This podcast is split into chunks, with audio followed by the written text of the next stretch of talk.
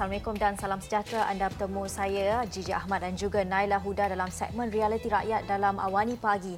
Dan kalau kita kalau kita lihat fasa ketika ini, fasa Perintah Kawalan Pergerakan Pemulihan dilihat sangat penting sebagai usaha negara kita serta seluruh dunia ketika ini cuba mencari jalan tengah untuk seimbangkan antara kepentingan menjana semula ekonomi dan dalam masa yang sama kepentingan kesihatan dan keselamatan rakyat.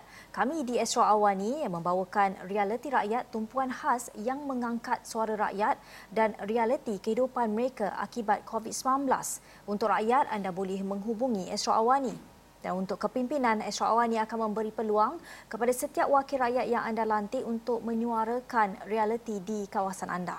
Ya, Gigi dan ekonomi juga penting. Oleh itu, dari sekecil-kecil uh, usahawan mikro sehinggalah penyagaan gedung besar, ini platform untuk anda suarakan isu dan inovasi yang diperlukan. Setiap masalah, segala kegusaran akan kami bawakan di Astro Awani dan segmen Realiti Rakyat bermula sekarang.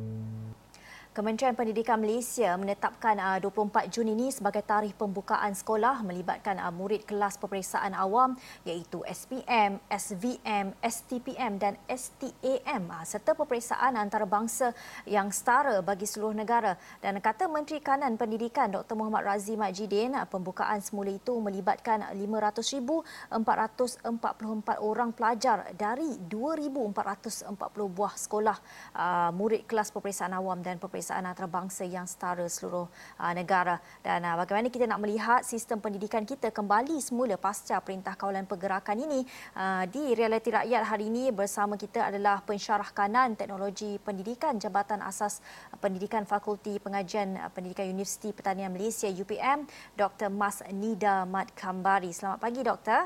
Assalamualaikum. Selamat pagi.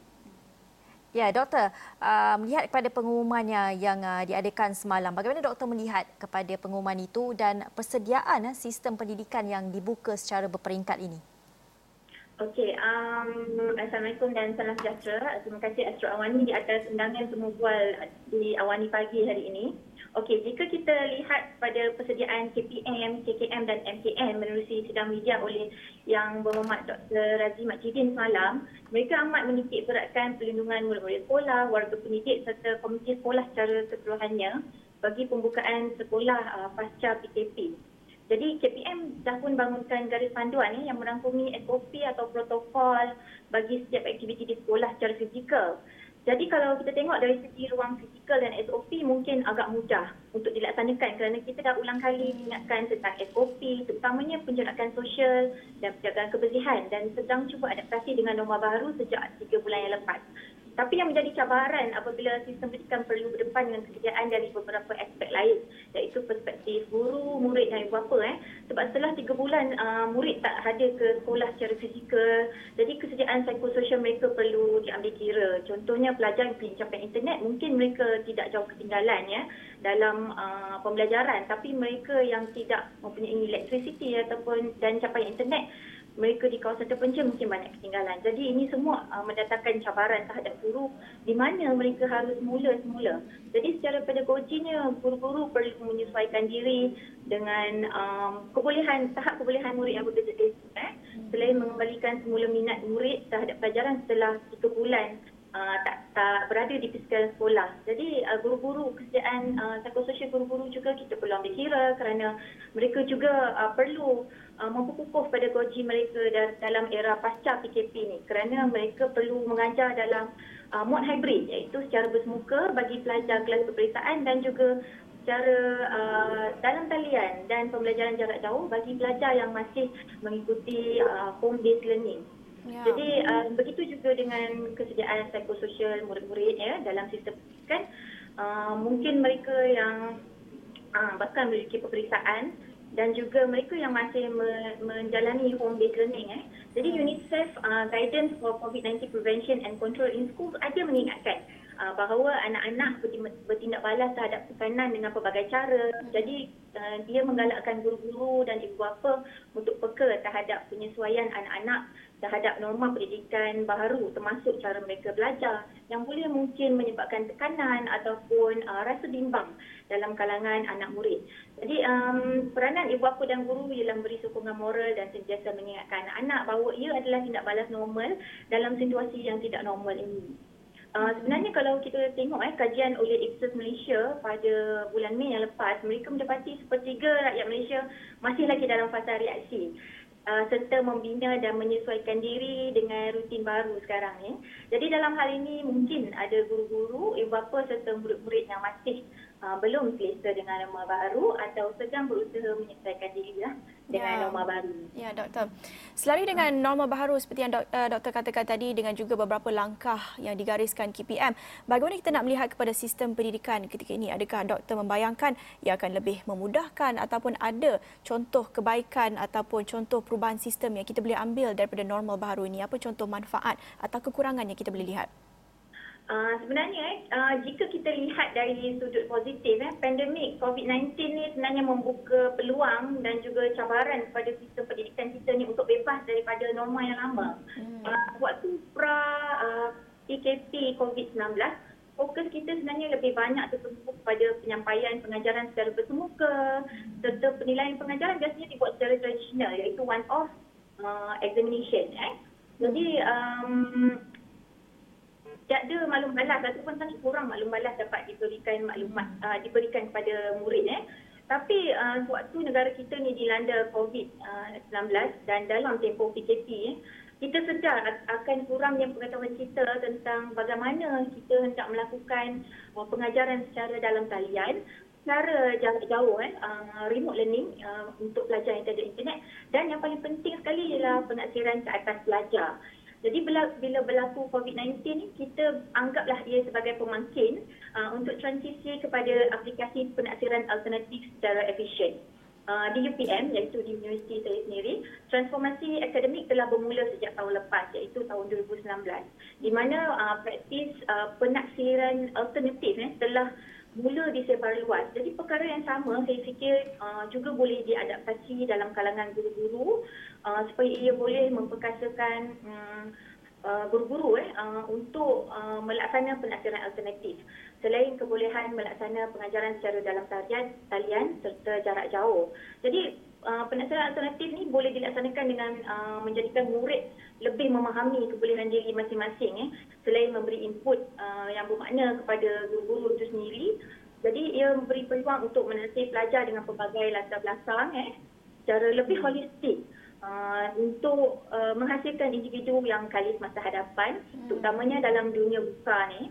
Uh, walaupun uh, peperiksaan sudah dibatalkan eh, kecuali SPM, SPM, SDM dan STEM dan peperiksaan uh, antarabangsa yang setara Uh, namun ia menjadi satu lumrah uh, untuk setiap individu itu untuk mengukur tahap perkembangan dan pencapaian uh, seseorang itu eh, pada masa-masa tertentu.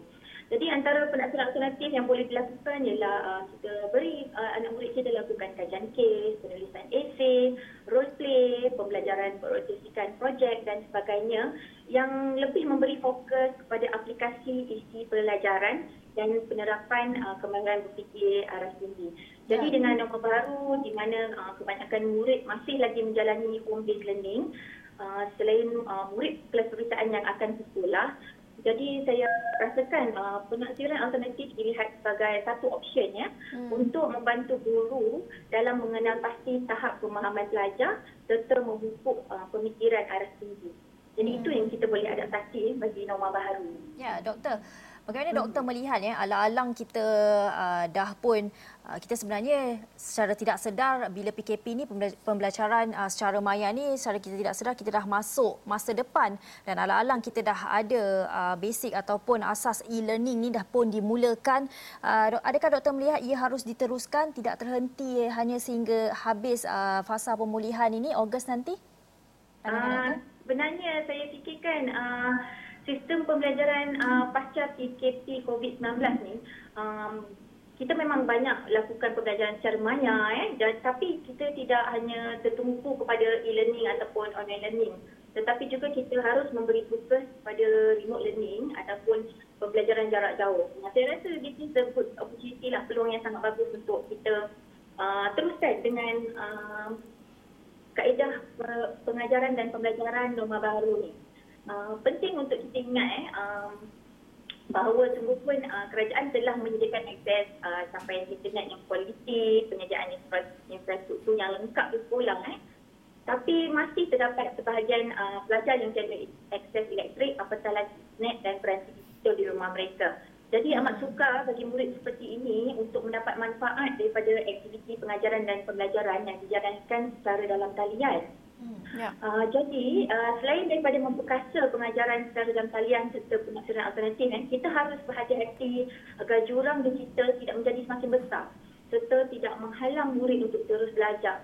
Ya. Uh, kita uh, kita tidak harus lupa untuk memastikan murid yang jadi akses kepada elektrik dan internet tidak ketinggalan. Uh, saya ingin mementik apa yang telah dinyatakan oleh uh, Yang Berhormat Dr. Razi Majidin semalam hmm. yang mengatakan bahawa apabila guru kembali ke sekolah eh, pada 24 Jun secara berperingkat tu, uh, guru kapasiti guru 100% ya, kembali ke sekolah. Hmm. Jadi guru-guru boleh mendapat akses kepada pelbagai sumber termasuk boleh mencetak bahan untuk dihantar kepada anak murid ataupun ia juga boleh diambil sendiri oleh ibu bapa di sekolah. Namun ini adalah cabaran yang besar kepada para guru yang kini harus menggalas pelbagai tanggungjawab ya. untuk aplikasi pelbagai pendekatan pengajaran dan talian dan dalam masa yang sama hmm. membantu murid yang tiada akses atau mempunyai akses yang sangat terhad kepada elektrik dan internet. Ya, doktor. Jadi, uh-huh. Ya doktor, uh, maaf nak tanya tentang um, pembelajaran secara dalam talian ini. Mungkin kita tak selalu fokus dari sudut psikologi, dari sudut mental. Um, sebenarnya ada beberapa kajian menunjukkan pembelajaran dalam talian terutamanya apabila menggunakan uh, sidang video dan sebagainya. Ini sebenarnya ada mendatangkan stres, tekanan sedikit uh, kepada pengguna uh, sidang video ini kerana um, masalah teknikal, masalah teknologi dan sebagainya itu boleh mendatangkan sedikit tekanan. Adakah aspek ini diambil kira juga apabila kita bercakap tentang pembelajaran dalam talian dalam kalangan kanak-kanak kita?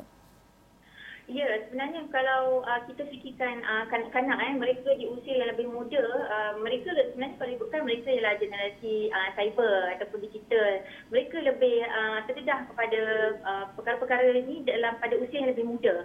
Tapi uh, kita juga harus ingat uh, mereka ia mungkin boleh mendatangkan tekanan kepada mereka jika mereka tiada akses eh, kepada uh, internet, tiada akses kepada peranti digital. Jadi bila mereka lihat uh, rakan-rakan sekelas okay, dapat mengakses internet, jadi mereka akan uh, merasa tekanan, uh, rasa bimbang, eh, anxious uh, kerana mereka tidak dapat Uh, mengikuti pembelajaran tu seperti mana rakan-rakan mereka. Jadi jangan definitely ia mendatangkan tekanan.